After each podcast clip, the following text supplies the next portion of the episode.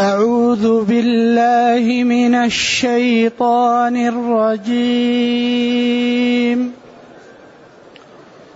وما خلقنا السماء والأرض وما بينهما باطلا. ذلك ظن الذين كفروا. فويل للذين كفروا من النار. أم نجعل الذين آمنوا وعملوا الصالحات كالمفسدين في الأرض؟ أم نجعل المتقين كالفجار؟ كتاب أنزلناه إليك مبارك ليدبروا آياته ليدبروا آياته وليتذكر أولو الألباب. ووهبنا لداود سليمان. نعم العبد إنه أواب. إذ عرض عليه بالعشي الصافنات الجياد. فقال إني أحببت حب الخير عن ذكر ربي. فقال إني أحببت حب الخير عن ذكر ربي حتى توارت بالحجاب. رد ردوها علي فطفق مسحا بالسوق والأعناق. ولقد فتنا سليمان وألقينا على كرسيه جسدا ثم أناب. قال رب اغفر لي وهب لي ملكا لا ينبغي لأحد من بعدي.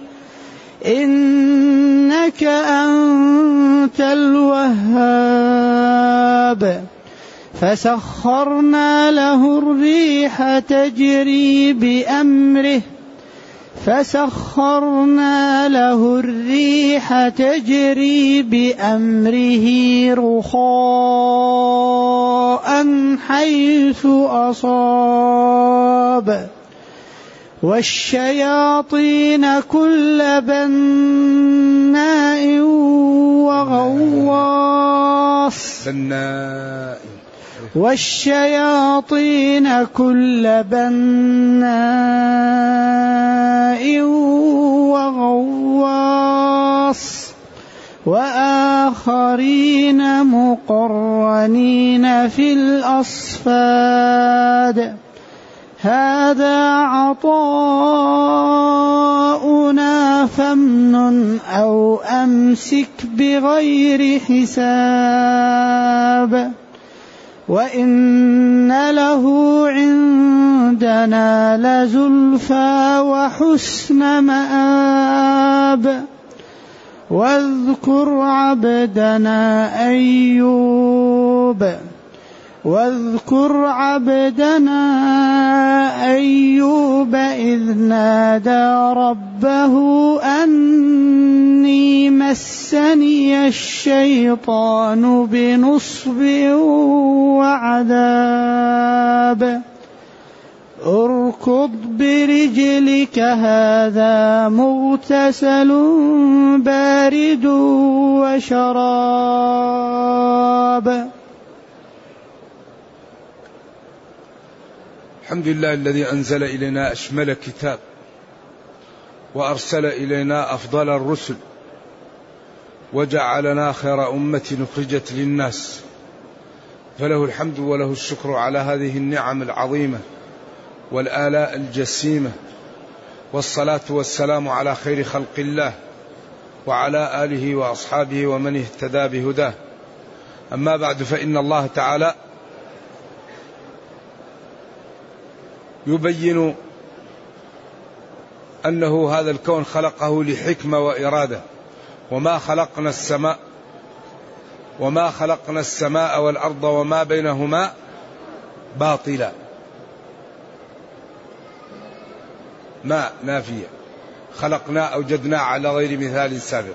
السماء هذا الجرم والأرض هذا. لم نخلق هذا للعبث. إذا خلقناه لحكمة ولإرادة ولابتلاء ولإظهار قدرتنا ولإظهار نعمنا ولنطاع فلا نعصى ولنشكر فلا نكفر وما خلقنا لا لله لم نخلق السماوات والأرض يقول الله ما خلقت السماوات والأرض لأجل اللعب أو لأجل العبث أو لأجل الباطل. ولذلك باطلا قد تكون حال وهي وإن كانت فضلة في في المعنى فهي عمدة لأن الكلام ينصب إليها. حال أو أو صفة للمصدر أو مفعول لأجله. ما خلقناها في حال كوننا مبطلين أو خلقا باطلا أو لأجل الإبطال. أمور متقاربة. إذا خلقنا السماوات والأرض لحكمة. خلقناها لنشكر. ولذا أكثر ما يستدل به الخالق على أنه يعبد الخلق. أفمن يخلق كمن لا يخلق.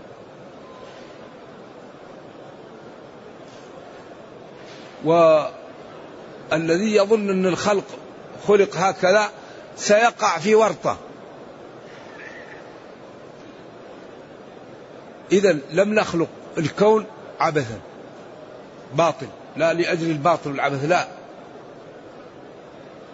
ذلك الظن وذلك الاعتقاد اعتقاد من؟ الذين كفروا. إذا من يرى أن الخلق خلق هكذا هذا هذا هذا عمل الكفار. أما المتقون يمارسون الطاعات وقلوبهم على وجل وخوف من أن لا يقبل منهم. الذين يأتون ما آتوا قلوبهم وجلة خائفة. قالت عائشة يأتون ما آتوا من المعاصي؟ قال لا يا ابنة الصديق. يأتون ما أتوا من الطاعات. قلوبهم وجلة أنه على شعبة من النفاق على عدم إخلاص على عدم أنهم إلى ربهم راجعون. لذلك معالم العزة ومعالم الرفعة ومعالم النجاة واضحة في هذا الكتاب. ومعالم الخطر ومعالم الإيباق ومعالم العقوبة واضحة في هذا الكتاب. محجة بيضاء. وما خلقنا. الله جل وعلا يقول ما نافية خلقنا أوجدنا والنون للجماعة أو المعظم نفسه. والله تعالى عظيم ويعظم نفسه.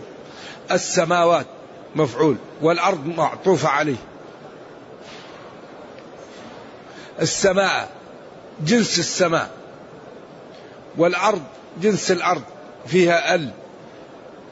وما بينهما باطل لأجل العبث أو لحال كوننا مبطلين أو خلقا باطلا. ذلك.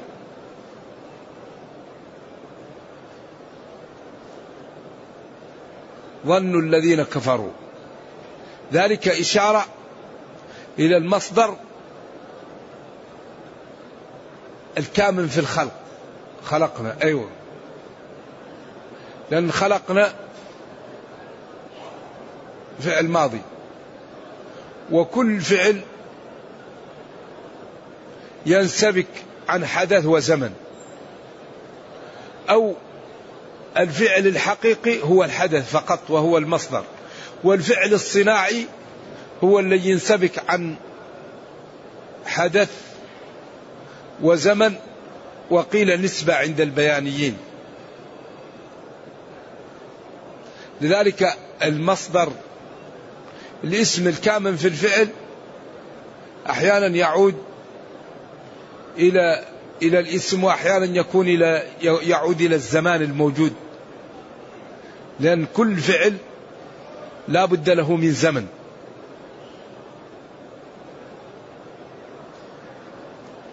كل فعل لا بد فيه من حدث وزمن. فأحيانا يعود الضمير على الزمن وأحيانا يعود على الحدث اللي هو الفعل الحقيقي وهو المصدر. لذلك الفعل المنقسم إلى مضارع وأمر وماضي هذا يسمى عند الفعل الصناعي. الفعل الصناعي. أما الفعل الحقيقي هو الحدث الضرب الفهم القعود القيام الجلوس. هذا هو الحدث وهو ولذلك هذا الذي هو الأصل وتتفرع منه مشتقات السبعة اسم الفاعل والمفعول واسم المصدر واسم الزمان والمكان. نعم اسم التفضيل نعم. إذا لم نخلق السماوات والأرض وما بينهما لأجل الباطل ولأجل العبث. ذلك الظن. أننا خلقنا ذلك للعبث. ظن الذين كفروا. اعتقاد الذين كفروا. فويل عقوبة أو هلاك أو وعيد. فويل للذين كفروا من النار.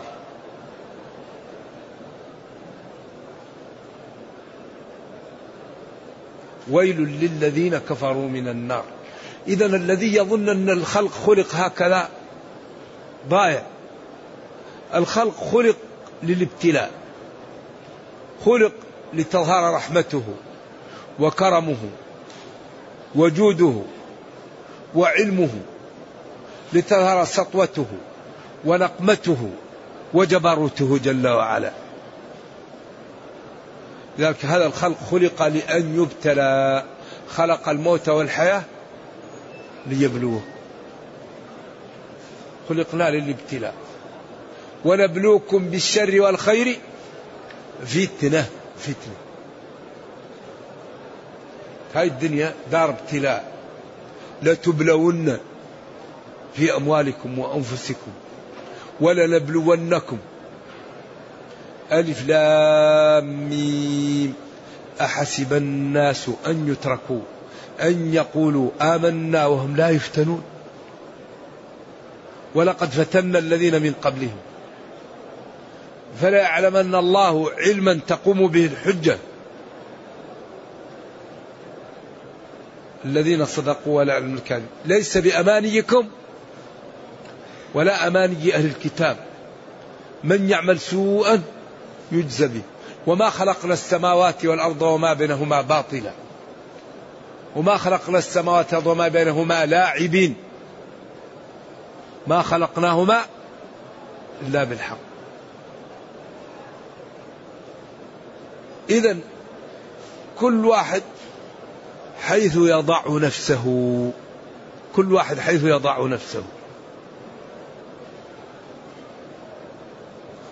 ومن أراد الآخرة وسعى لها سعيها وهو مؤمن فأولئك كان سعيهم مشكورا.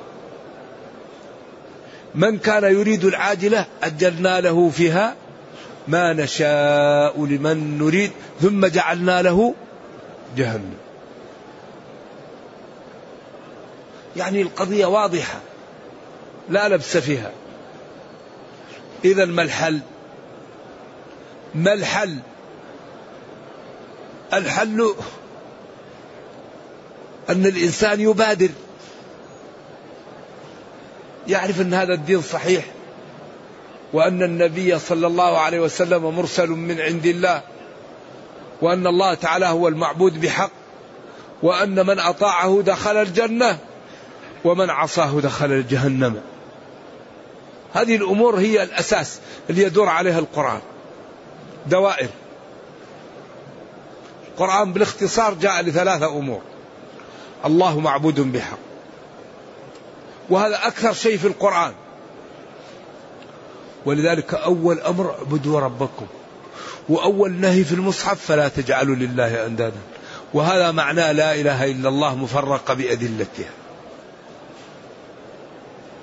ثم جاء بعدها برهانش محمد رسول الله عن طريق الإقناع والإنصاف وعن طريق مخاطبة العقول النيرة والأحاسيس الجياشة فقال جل وعلا وإن كنتم في ريب مما نزلنا على عبدنا فأتوا بسورة. ما قال فقد كفرتم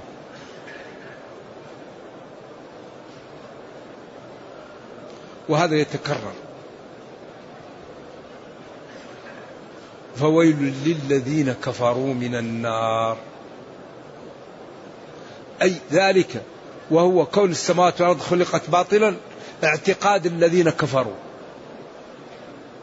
أما غير الكفار فيعلمون أن هذا الكون ما خلق إلا من إرادة قادرة وأن هذه الإرادة القادرة أرسلت الرسل وجاءت معهم بالمعجزات ووضحت ما يجب ووضحت ما يحرم وما يجوز وما يكره وما يندب. وقالت من أطاع نجا ومن عصى هلك. ثم يتكرر هذا. تكرر يتكرر, يتكرر. وقال رسلا فضلاء شرفاء عظماء مبشرين من أطاعهم ومنذرين من عصاهم. مبشر لئلا يكون للناس على الله حجة بعد الرسل ما جاءنا أحد. لا. وقال جل وعلا وما كنا معذبين. بعث رسول. وقال في حق أفواد أصناف أهل النار الذين يدخلونها عياذا بالله كلما ألقي فيها فوج كلما تقتضي التكرار كلما ألقي فيها فوج. سألهم خزنتها قبل أن يلقوهم. ألم يأتكم نذير؟ أجاءتكم الرسل؟ جاءكم ما ينبهكم على خطورة الموقف هذا؟ أعندكم علم من الأمر؟ قالوا بلى بلى. جاءنا نذير إيش؟ فكذبنا. إذا ما الحل؟ وما المخرج؟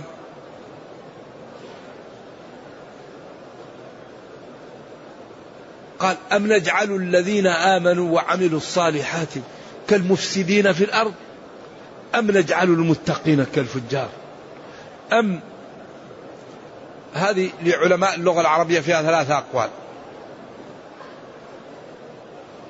أنها بمعنى الإنكار.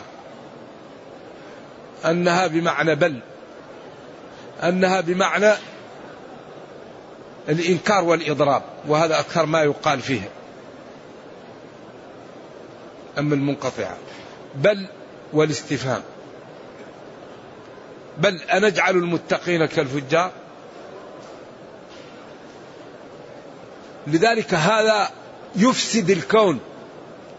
هذا يخل بميزان الكون بميزان الذي وضع الله عليه الأرض.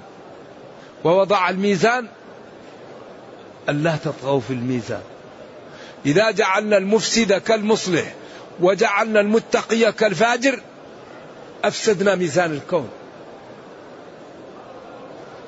الذين آمنوا وأطاعوا ربهم واستقاموا على شرعه كالمفسدين في الأرض الذين يريدون الكفر والعهر والفجور والسفور وعبادة غير الله. لا ما يمكن هذا. أم نجعل المتقين كالفجار؟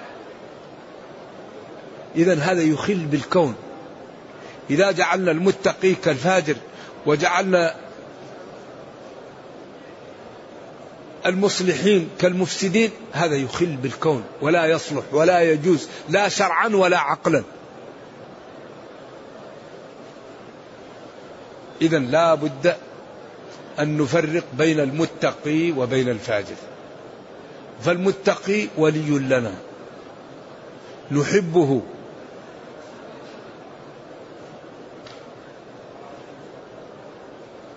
نفديه بأنفسنا وأموالنا.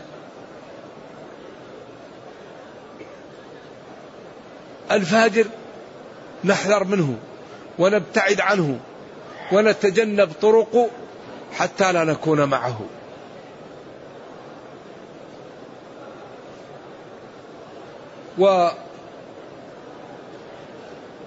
وكثيرا ما يسبب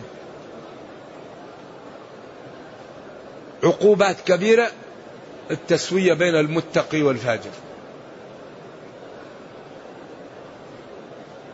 إذا سوت الأمة بين المتقي والفاجر وأصبح الفاجر يعامل كمعاملة التقي هذا في غاية من الخطورة.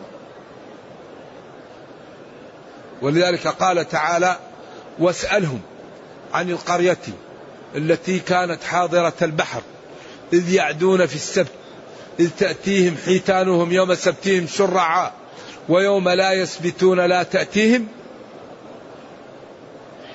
كذلك نبلوهم بما كانوا يفسقون. وإذ قالت أمة منهم لم تعظون قوما الله مهلكهم قالوا معذرة. معذرة معذرة إلى ربكم ولعلهم يتقون. الأمر بالمعروف والنهي عن المنكر له ثلاثة أركان. الركن الأول أن لا يعذبك الله يوم القيامة. الركن الثاني لعل هذا الفاجر أن يتوب. الركن الثالث حتى لا تبقى للفاجر حجة يوم القيامة. لأن لا يكون للناس على الله حجة بعد الرسل فلما نسوا ما ذكروا به إيش؟ أنجينا الذين ينهون عن السوء. وأخذنا الذين ظلموا بعذاب بئيس. إذا كنا نسوي بينهم ونتعامل معهم سوا والمتقي كالفاجر ونتعايش بعدين قالت أنهلك وفينا الصالحون؟ قال نعم إذا كثر الخبث واتقوا فتنة لا تصيبن لا تختص بالظالم وإنما تعم الظالم والصالح وتبعث الناس على نياتها. بعدين قال كتاب أنزلناه إليك مبارك ليدبروا آياته وليتذكر أولو الألباب. كتاب عظيم لا يأتيه الباطل من بين يديه ولا من خلفه. أنزلناه الله لا غيرنا. إليك يا نبي. ليدبروا. ليتفهموا ليتعقلوا ليعتبروا ليستوعبوا آياته. ولذلك إذا تأملنا هذا الكتاب يحل لنا كل مشاكلنا. نتأمل الكتاب. فنتأمله نجد أن القرآن جاء يبين سبعة أمور وتتكرر. التوحيد وهذا أكثر شيء في القرآن. النبوات ما لا يجب على الأنبياء وما لا يحرم وما لا يجوز. الميعاد يوم القيامة والتخويف منه. يوم كان مقداره ألف سنة. يوم يفر المرء من أخيه.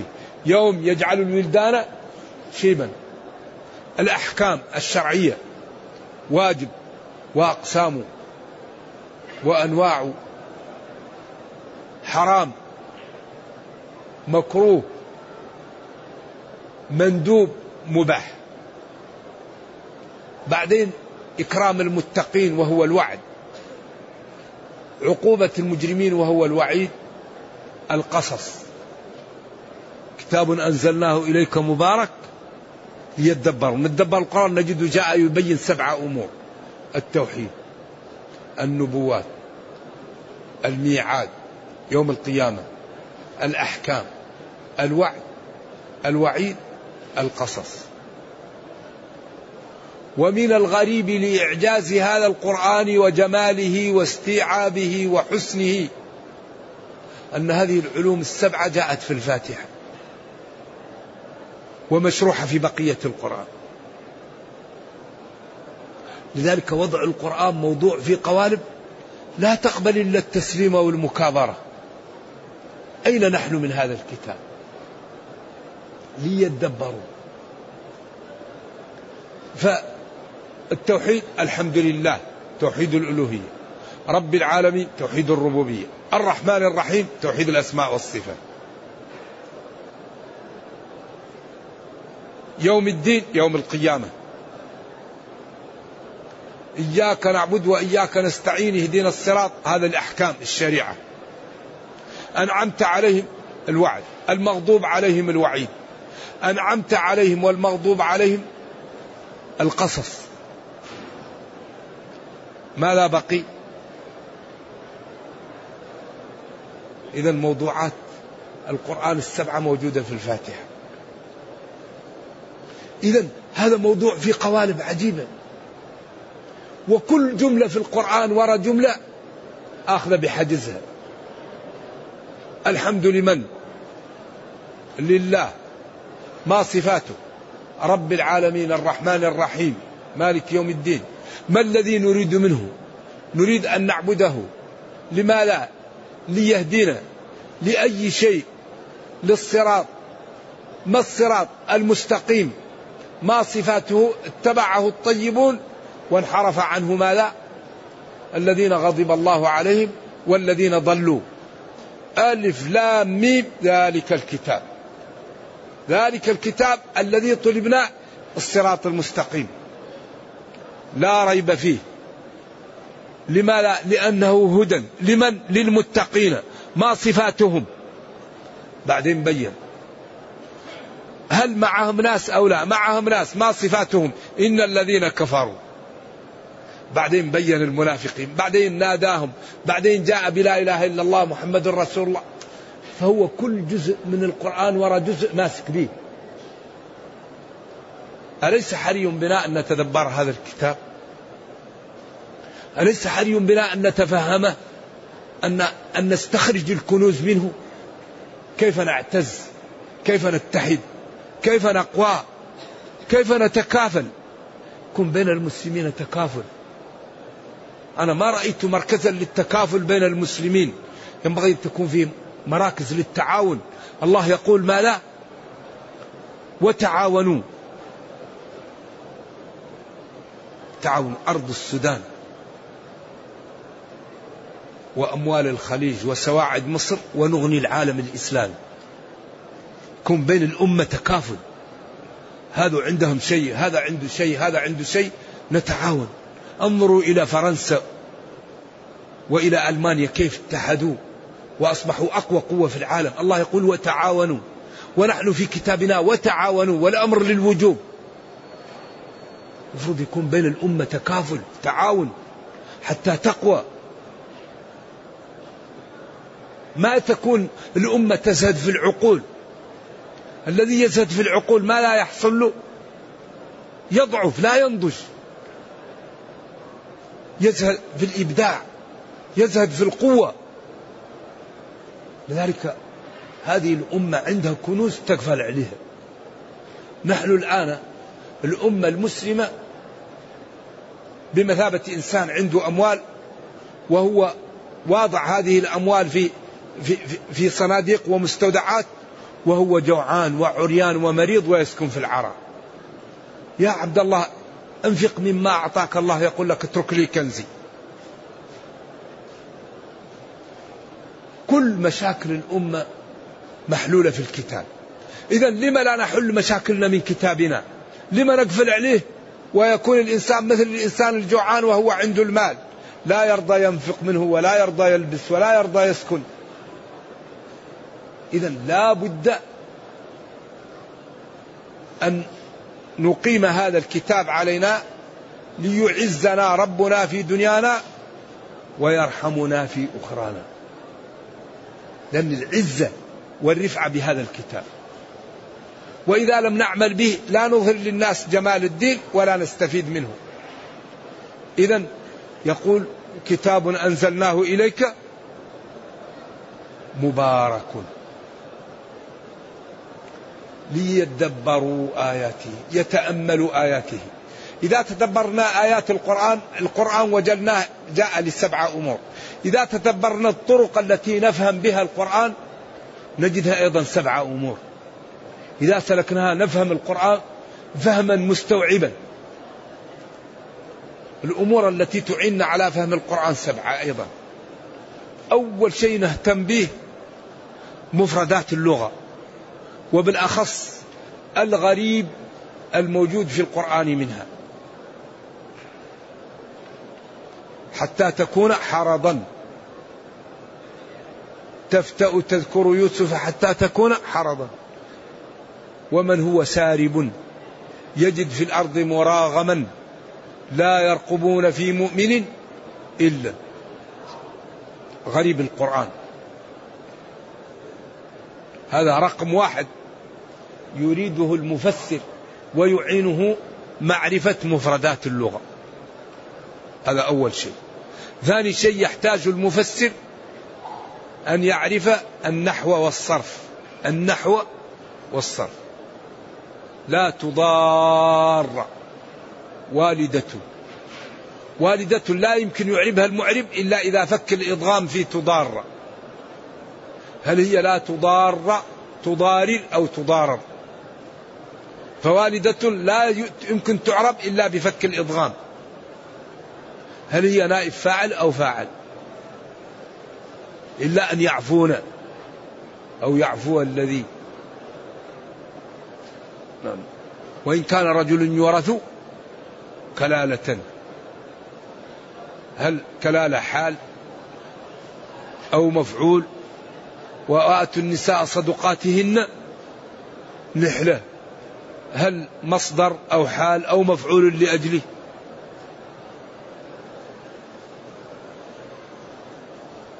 ثالثا معرفة البلاغة وعلاقة الجملة بالجملة.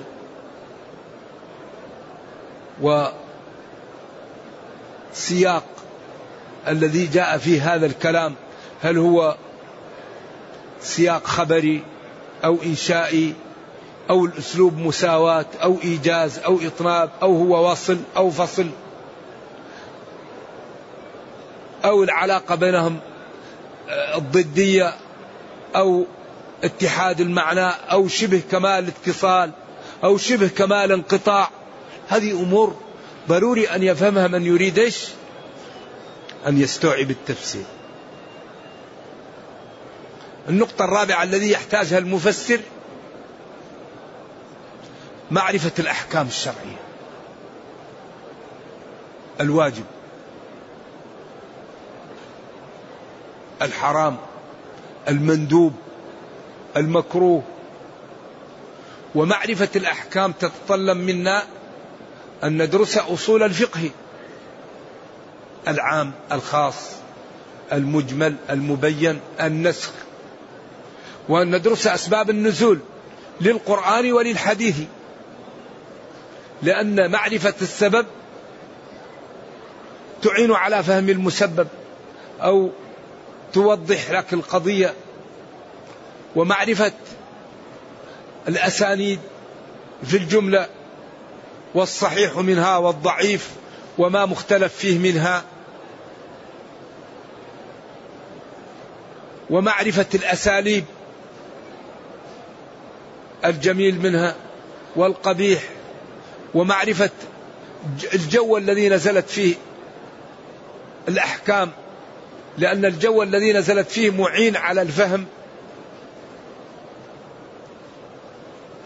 إذا تأتي النقطة الخامسة التي هي معينة للمفسر على فهم القرآن وهي معرفة سياقات الأحكام.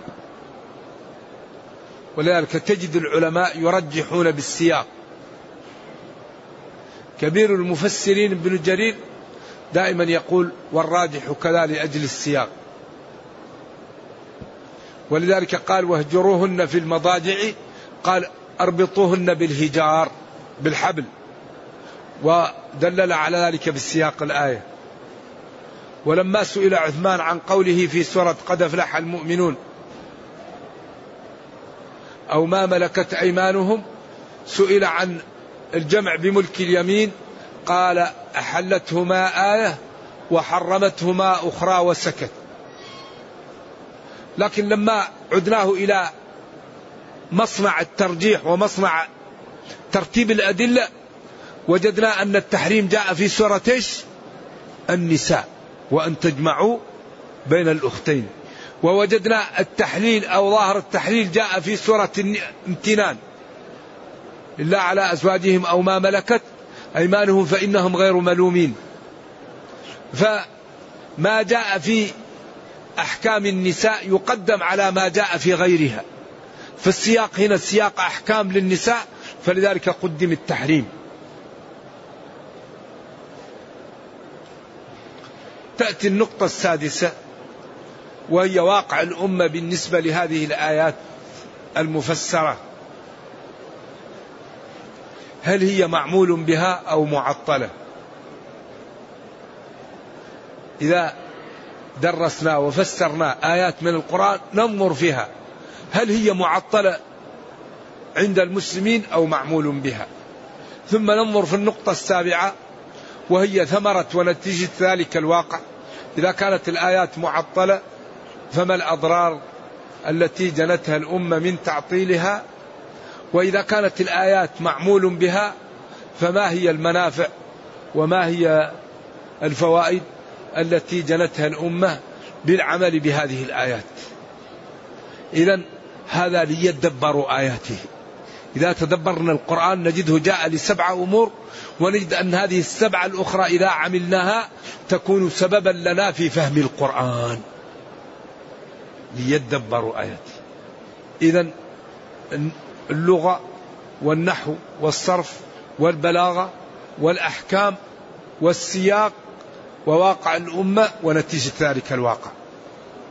وهاتان النقطتان الأخيرتان هي تطبيق التفسير على واقع الأمة لتستفيد منه في حياتها وتطبيق على الناس ليكونوا على بصيرة من منافعهم من كتابهم ومن الأضرار التي حصلت لهم من تعطيله. فهو يعني تطبيق لواقع هذا القرآن على حياة الأمة.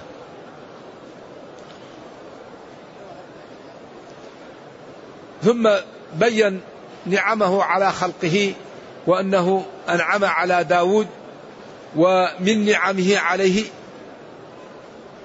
أن أعطاه ولدا صالحا ووهبنا منحة منا لداود نبي الله ولده سليمان نعم العبد سليمان نعم فعل جامد لإنشاء المدح. إنه أواب كثير التوبة وكثير الرجوع إلى الله والطاعة له.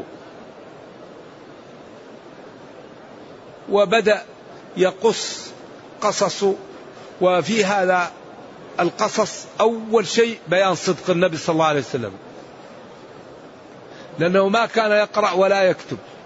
ولذلك قال تعالى وما كنت تتلو من قبله من كتاب ولا تخطه بيمينك. إذا لارتاب المبطلون. تلك من أنباء الغيب نوحيها إليك. ما كنت تعلمها أنت ولا قومك من قبل هذا. وما كنت لديهم إذ يلقون أقلامهم. أيهم يكفل مريم؟ وما كنت لديهم؟ إذا هذا وحي. ثانيا تثبيت قلب النبي صلى الله عليه وسلم وتبيين أن الرسل تكذب وأن الله يكرمها وأنت أكرم الخلق على الله فسيكرمك إكراما أكثر من إكرام هؤلاء. فتطمئن وتقر عينك وتستمر فيما أنت عليه. ثم يقول إذ عرض عليه اذكر نبي الله سليمان حين عرض عليه بالعشي العشي آخر النهار. الصافنات الخيل الصافنات. جمع صافنة والصافنة الواقفة أو الواقفة على ثلاثة قوائم ورافع الرابع وهذا في الخيل مما يدل على النشاط وعلى العتاقة. واقفة على ثلاثة الجياد يعني الأحرار الأصيلة. ليست برذون. لأن الخيل فيها عتاق وفيها غير عتاق. أي اذكر إذا النبي سليمان حين عرض عليه يعني لأجل الجهاد أو لأجل الصافنات الجياد وقيل إنها عرضت عليه وأنها شغلته عن الصلاة. حتى ضاع وقتها. فعند ذلك حزن وقال ردها علي. إذ عرض عليه بالعشي الصافنات الجياد فقال إني أحببت حب الخير عن ذكر ربي. أحببت حب الخير أي الخيل أو المال ومن جملته الخيل. والراء واللام يتعاقبان أحيانا. والخيل معقود في نواصيها الخير فلما ضاع الوقت حزن وقال ردها علي قيل الخيل وهذا قول الجمهور وقيل دعا الله أن يرد له الشمس ليصلي في الوقت. فلما صلى طفق مسحا بالسوق والأعناق بعضهم يقول يمسح الخيل لمحبته لها. وقيل لشغلها له عن الصلاة أخذها وعرقبها وذبحها وجعلها صدقة في سبيل الله لأنها أشغلته عن الصلاة فأراد أن يتصدق بها على الناس فيؤكلهم لها.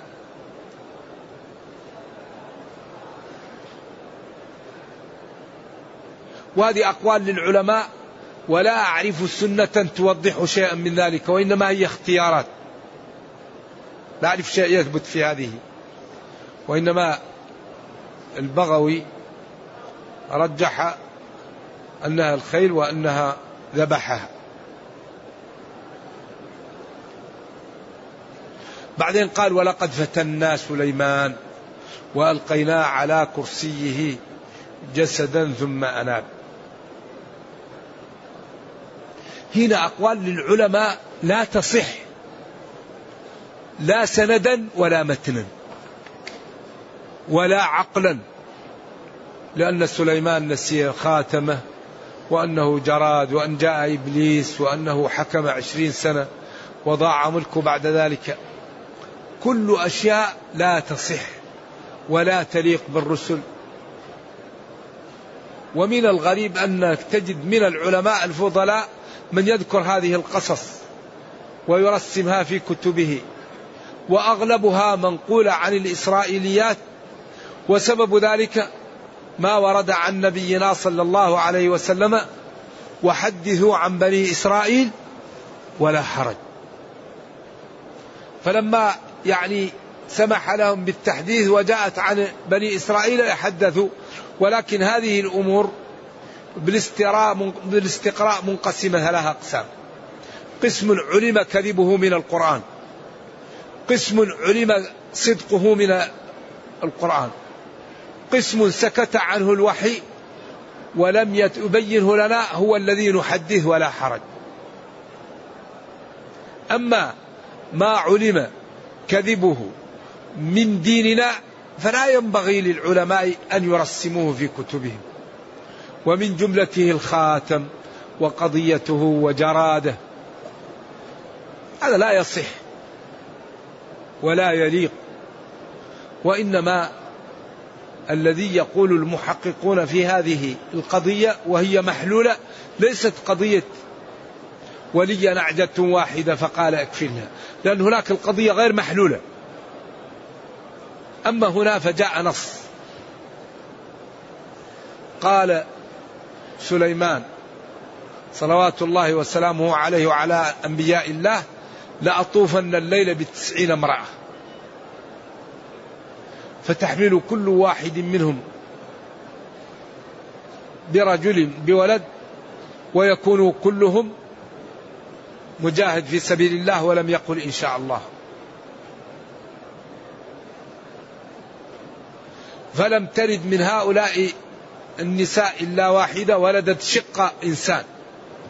ولدت ولدا مشوها. إذا ولقد فتنا سليمان بأن قال هذا ولم يقل إن شاء الله. وألقينا على كرسيه جسدا يعني ولدت إحدى الزوجات نصف إنسان ثم أناب وتاب من أنه لم يقل إن شاء الله في هذا وغير هذا من الأقوال لا دليل عليه. وهذا لم يأتي نص صريح أنه هو سبب نزول الآية لكن ورد أنه هو معنى الآية لكن لم يرد أنه سبب نزولها. إذا ولقد فتنا سليمان لأنه لم يقل إن شاء الله. وبعد أن جاء لأهله التسعين ولدت واحدة شق إنسان وألقينا على كرسيه جسدا وهو هذا المولود ثم أناب واستغفر من أنه لم يسند المشيئة إلى الله ويسند الأمر إلى الله فقال سليمان ربي اغفر لي ذنوبي وهب لي أعطني ملكا لا ينبغي لأحد من بعدي إنك أنت الوهاب. أبوه كان نبي وكان ملك وهو ملك ونبي وربه كريم فأراد أن يكون في منزلة لا يصلها أحد في الملك. فقال رب اغفر لي وهب لي ملكا لا ينبغي لأحد من بعدي. إنك أنت الوهاب. فالله أعطاه لذلك أشار إلى الذي أعطاه لما أخذ آه، الخيل وقتلها لله أعطاه الله الرياح فسخرنا له الريح ولذلك من ترك شيئا لله عوضه الله. كيف الريح تجي ويأتوا ويركب الجيش وكل ما عندهم وتأتي الريح ويقول لها أرفعي هذا فترفعه بإرادة الله.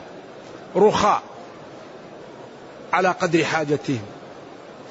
وبعدين تمشي في أول النهار مسافة شهر وفي آخر النهار مسافة شهر في اليوم مسافة شهرين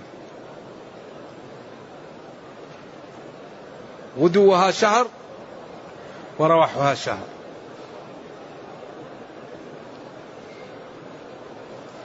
النبي صلى الله عليه وسلم لما جاءه الشيطان أراد أن يربطه بسارية من سواري المسجد تذكر قول نبي الله فتركه. صلوات الله وسلامه عليه. فسخرنا له الريح تجري بأمره رخاء حيث حيث أشاء حيث أراد. والشياطين سخر الله له الشياطين. كل بناء وغواص ومن الشياطين من يغوصون له.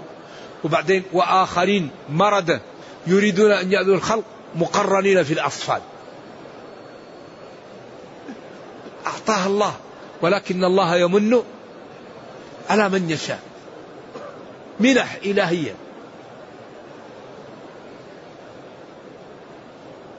هذا عطاؤنا هذا عطاؤنا لا غيرنا. هذه منحنا هذه منننا فامسك ما شئت وأعط من شئت بغير حساب. لك التصرف. في هذا الملك وفي هذا الأمر تعطي من تشاء تحرم من تشاء تعاقب من تشاء تترك من تشاء لأن الله أكرمك وجعل تصرفك على شرع الله وعلى طاعته فلا تبطر ولا تكفر ولا تظلم.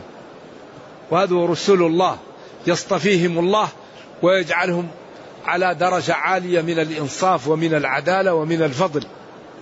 وإن له أي داود عندنا عند الله لزلفاء لقرب وحسن مآب. يعني مرجع يوم القيامة. ثم انتهت هذه القصة وجاءت قصة أيوب وأيوب ابتلاه الله بالمرض وحصل له ما حصل له. وصبر. ثم بعد ذلك قصص عجيبة أنه كل الناس رمته وأنه بقي. وأيوب إذ نادى ربه أني مسني الضر وأنت أرحم الراحمين فاستجبنا له. بعدين في النهاية قال اضرب الأرض يطلع لك باء بارد اشرب منه واغتسل فيشفيك الله. وهذا دلالة على أن الضيق يعقبه الفرج ولن يغلب عسر يسرين إن مع العسر يسرين إن مع العسر يسرا. وأن العبد إذا ابتلي هذا ليس عقوبة له وإذا أكرم ليس كرامة له وإنما هذه ابتلاءات يبتلي الله بها خلقه كما قال جل وعلا ونبلوكم بالشر والخير فتنة. الواحد يكثر ماله ابتلاء يقل ماله ابتلاء يقوى جسمه ابتلاء يضعف جسمه ابتلاء يصح جسمه ابتلاء يمرض ابتلاء. ولذلك الغناء ليس للكرامة والفقر ليس للإهانة. هذه تدبيرات من الله الله يدبر لخلقه فمن الخلق لا ينفعه إلا الفقر فالله يفقره. ومن الخلق لا ينفعه إلا الغنى الله يغنيه. ومن الخلق لا ينفعه إلا الكفاف. الله يعطيه الكفاف. لذلك الله يدبر الأمر. هو المدبر لنا. فذلك المسلم يقوم بالأسباب ويرضى بما كتب الله له. لكن لا بد أن نقوم بالأسباب. وقل اعملوا. اعملوا. اركعوا مع الراكعين. تعاونوا. أقيموا الصلاة. آتوا الزكاة. لا تقربوا الزنا. لا بد أن نقوم بالأسباب. لأن الحياة يحكمها قانون إيش؟ مسببات. فنقوم بالأسباب ونسأل الله ما نريد.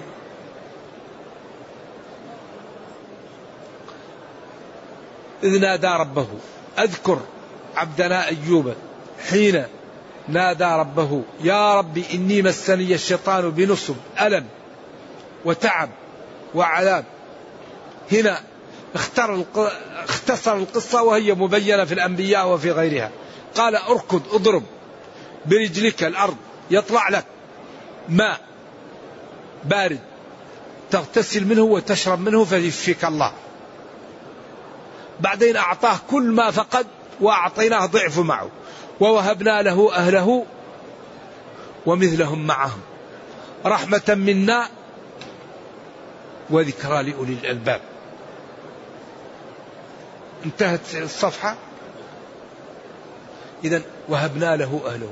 هل أهل أحيوا؟ والله عوض عنهم أقوال للعلماء. قيل نفس أهل أحياهم الله له وقيل أعطاها أهله وأعطاها ضعفهم. ولذلك ما نريده نطلبه من الله. ما نريده نطلبه من الله. نسير على الطريقة المرسومة لنا. لما لا نذهب مع طرق الخطأ ونحن عندنا طريق حق. لما لا نريد شيء ما نطلبه من الجهة التي تملكه. أليس من السفة؟ إنسان يروح يعمل عمل لا يجد له فائدة.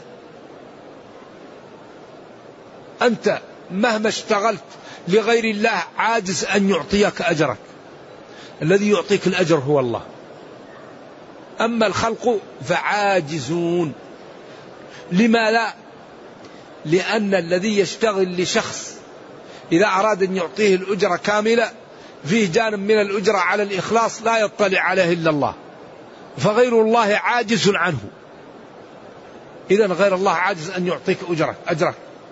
أما الله فهو القادر والعاقل يشتغل لمن يعطيه الأجرة. من يقدر على أن يعطيه الأجرة؟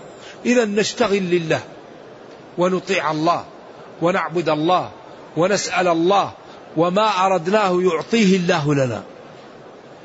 نأتي البيوت من أبوابها. إذا سألت فاسأل الله.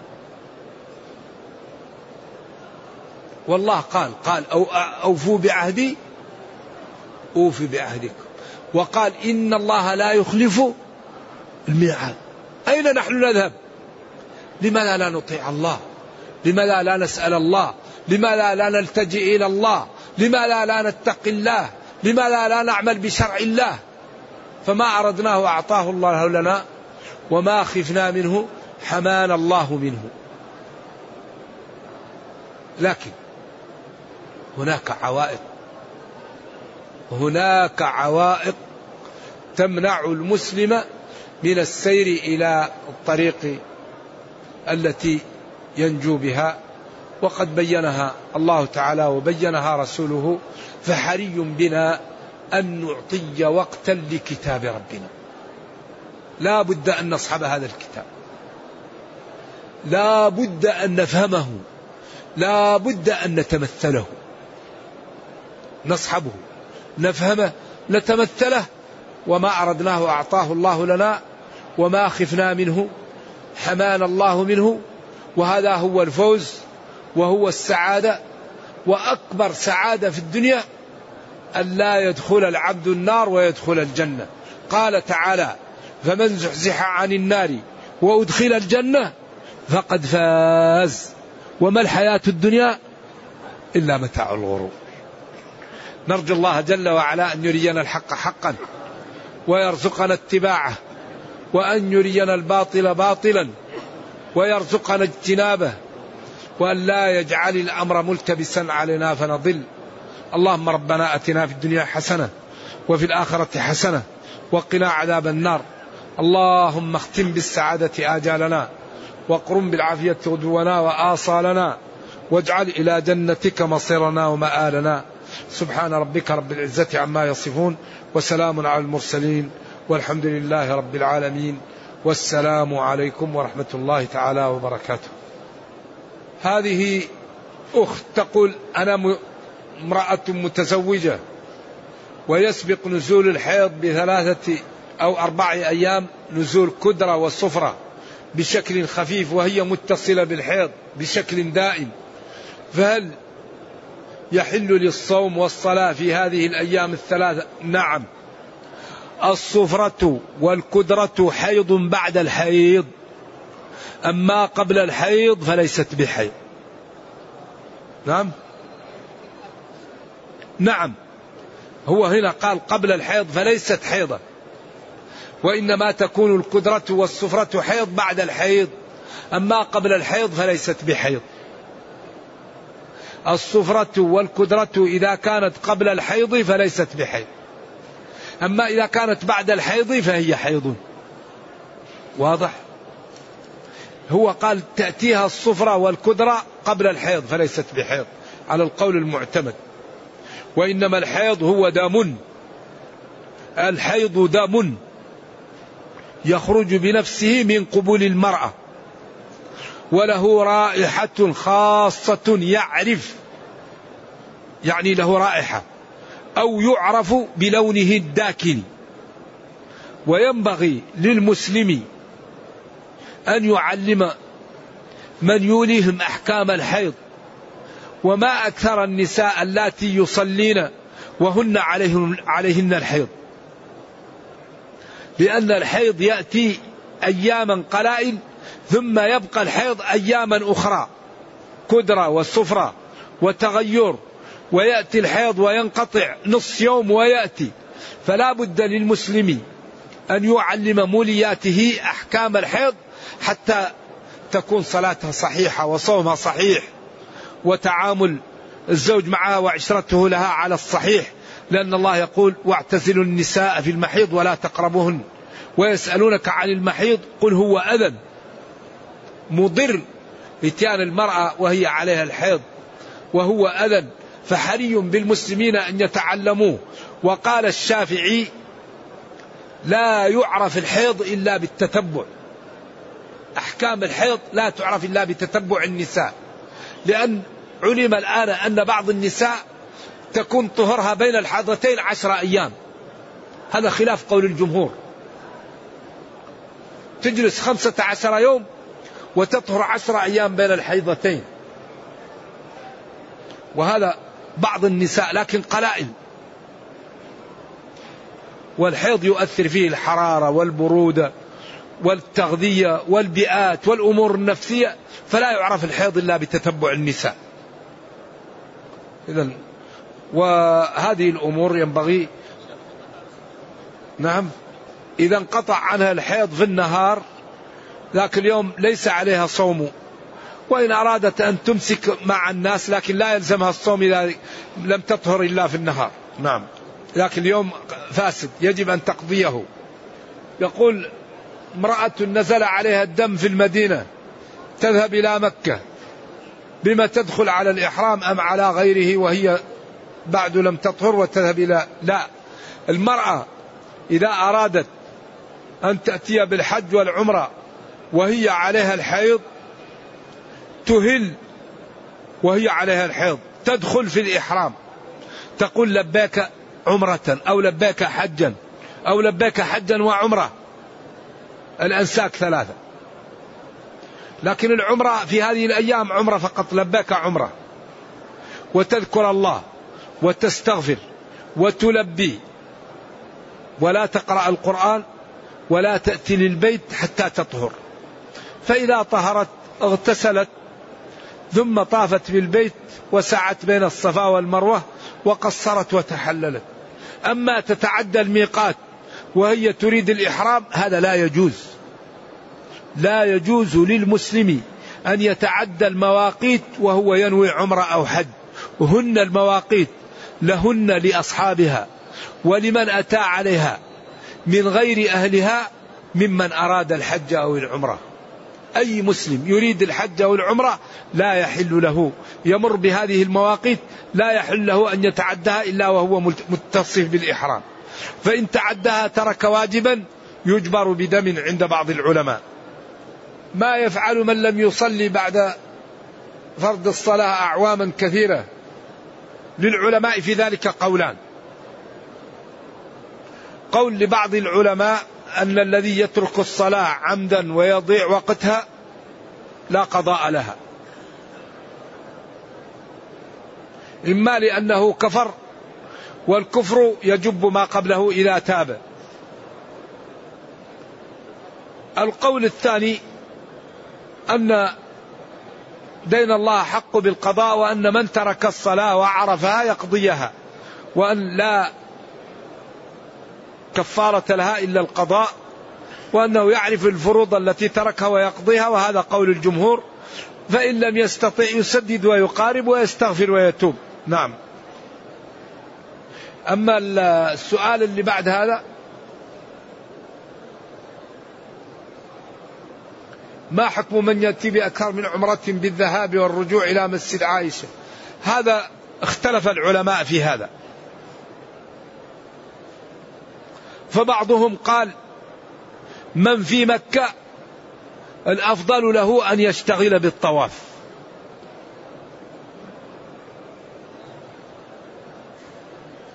واستدل على ذلك بكثرة الصحابة الذين كانوا يأتون للمسجد ولم ينقل عنهم من ذهب للتنعيم للعمرة إلا ناس قليلون. فقال فلو كان ذلك فيه فضلية لما لا لتسابق إليه الصحابة. وبعض العلماء قال ذلك جائز ولا غبار عليه والعمرة من التنعيم هي جائزة لأن النبي صلى الله عليه وسلم أرسل عائشة للتنعيم ولم يقل لها هذا خاص بك. وتأخير البيان عن وقت الحاجة لا يجوز. فأرسل عبد الرحمن بن أبي بكر بأخته لتأتي بعمرة من التنعيم. فقال بعض العلماء هذا خاص بعائشة. وقال بعض العلماء ما الدليل على الخصوصية ونبينا لم يبين. قالوا كثرة المسلمين الذين لم يعتمروا. قال لهم المخالفون لم يقل أحد إن العمرة من التنعيم سنة ولا واجبة هي جائزة. وترك الجائز لا شيء فيه.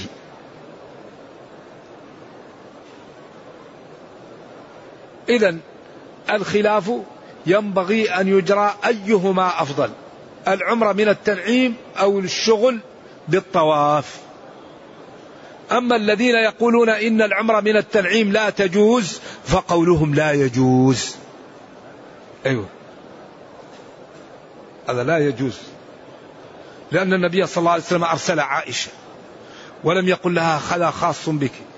وتأخير البيان عن وقت الحاجة لا يجوز.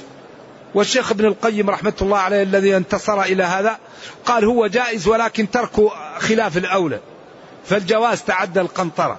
ولذلك نبينا صلى الله عليه وسلم لما فتح مكة قال إن مكة أحلت لي. هذا خاص بي. ولما قال للرجل الذي ذبح شاته قبل صلاة الإمام يوم العيد قال إن صلاة شاتك شاة لحم فقال عندي عناق ربع. قال ضح به ولن يجزي عن أحد بعدك. لأنه لو تركه لكان يجزي. وقال في حق زينب خالصة لك من دون المؤمنين.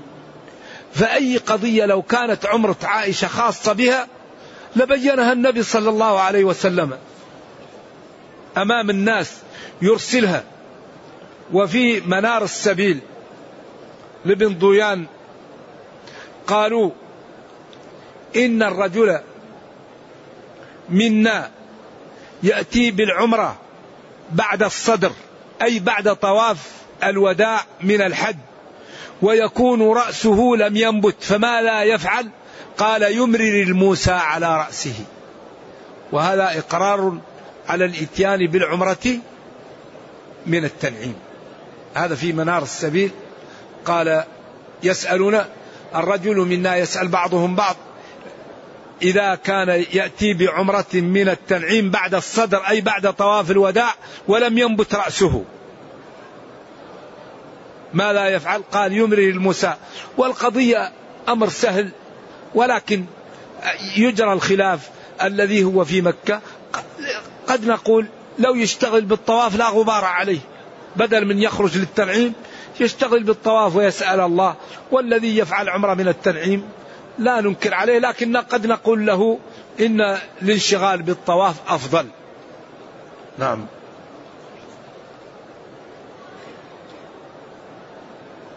المبلغ الذي يجب فيه زكاة المال هو ما يساوي هو ما يساوي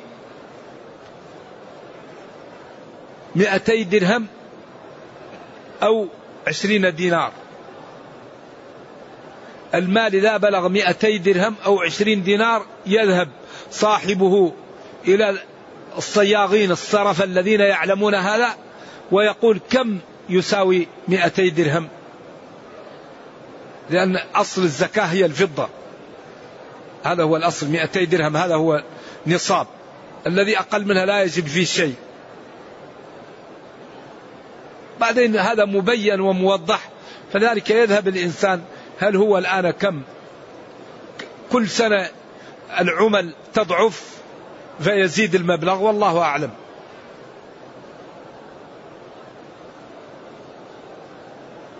هل ترفع اليدين في كل تكبيرة في صلاة الجنازة؟ ورد في ذلك أثر ضعفه بعض العلماء وورد عن ابن عباس في مصنف عبد الرزاق أنه كان يرفع يديه مع كل تكبيرة ولا أعرف ذلك ثابت عن النبي صلى الله عليه وسلم لكن عن صحابي فقد يكون له حكم الرفع والله أعلم. نعم. ما المقصود بالكرسي الذي ألقي عليه الجسد؟ يعني فراشه. ألقيناه على كرسي أي على فراشه. هل يمكن تسخير الشياطين لأي عمل وهم عدو للإنسان؟ أما نبي الله فالله سخر وسخرنا له تسخير من الله. الله هو اللي جعله يملكهم. أما غير الأنبياء فالتعامل مع الشياطين فيه خطورة. لأن الشياطين لا يتعاملون مع الإنس إلا إذا صرف لهم حقوق الله. ولذلك ولا تصح صحبة الجنون إلا لمن يترك بعض الدين. فالشياطين لا يتعاملون مع الإنس إلا إذا ترك لهم ما لا ترك لهم بعض الصلاة أو أو الوضوء أو التزويد. فإذا تركها لهم عند ذلك إيش؟ عند ذلك يخدمونه. ولذلك قال وإخوانهم يمدونهم في الغي ثم لا يقصرون. وقال شياطين الإنس والجن يوحي بعضهم إلى بعض زخرف القول غرورا. يقول صام في بلده يوم السبت. فما لا يفعل إذا كان آخر الشهر هنا؟ إذا كان آخر الشهر هنا إذا رؤي الهلال تفطر وتقضي يوم بقي عليك. صوموا لرؤيته وأفطروا لرؤيته فإن غم عليكم فأكملوا العدة ثلاثين. ولذلك الفقهاء تكلموا على هذا قالوا إذا صام شخص في بلد وطار وولد بلد الآخر لم يصم ما لا يفعل. قبل أن تأتي الطائرات فرضوا لهذه فرضيات وأحكامها موجودة. ولذلك ولذلك ديننا دين كامل الإسلام دين كامل وكل ما نحتاج إليه موجود فيه. ظهر دعوة إيش؟ ظهرت الآن في مصر دعوة بملك اليمين. فهل هذا زواج؟ ملك اليمين له شروط. الرق عجز حكمي يقوم بالإنسان سببه الكفر.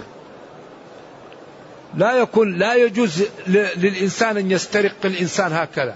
هذه أحكام شرعية وأمور لها أبوابها. أو الناس إذا كانوا مسلمين أحرار. الحر لا يملك ولا يباع. والرق سببه الكفر.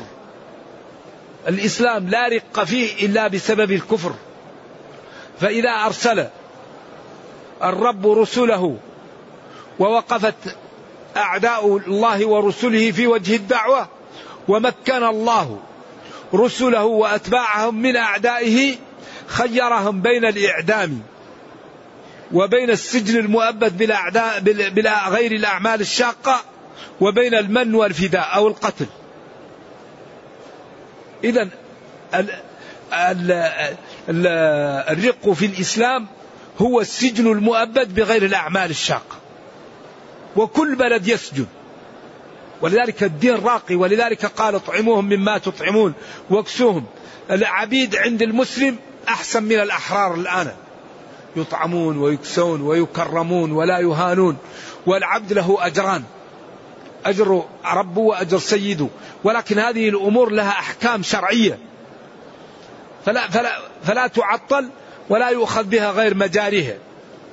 مع الأسف أن المسلمين أصبحوا الآن هم الذين إيش؟ الأمور انقلبت الله المستعان.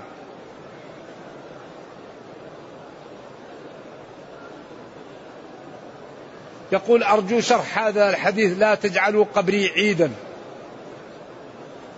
هذا اختلف في المقصود به. والمقصود أنه هل تهجروه أو تأتوه كل وقت.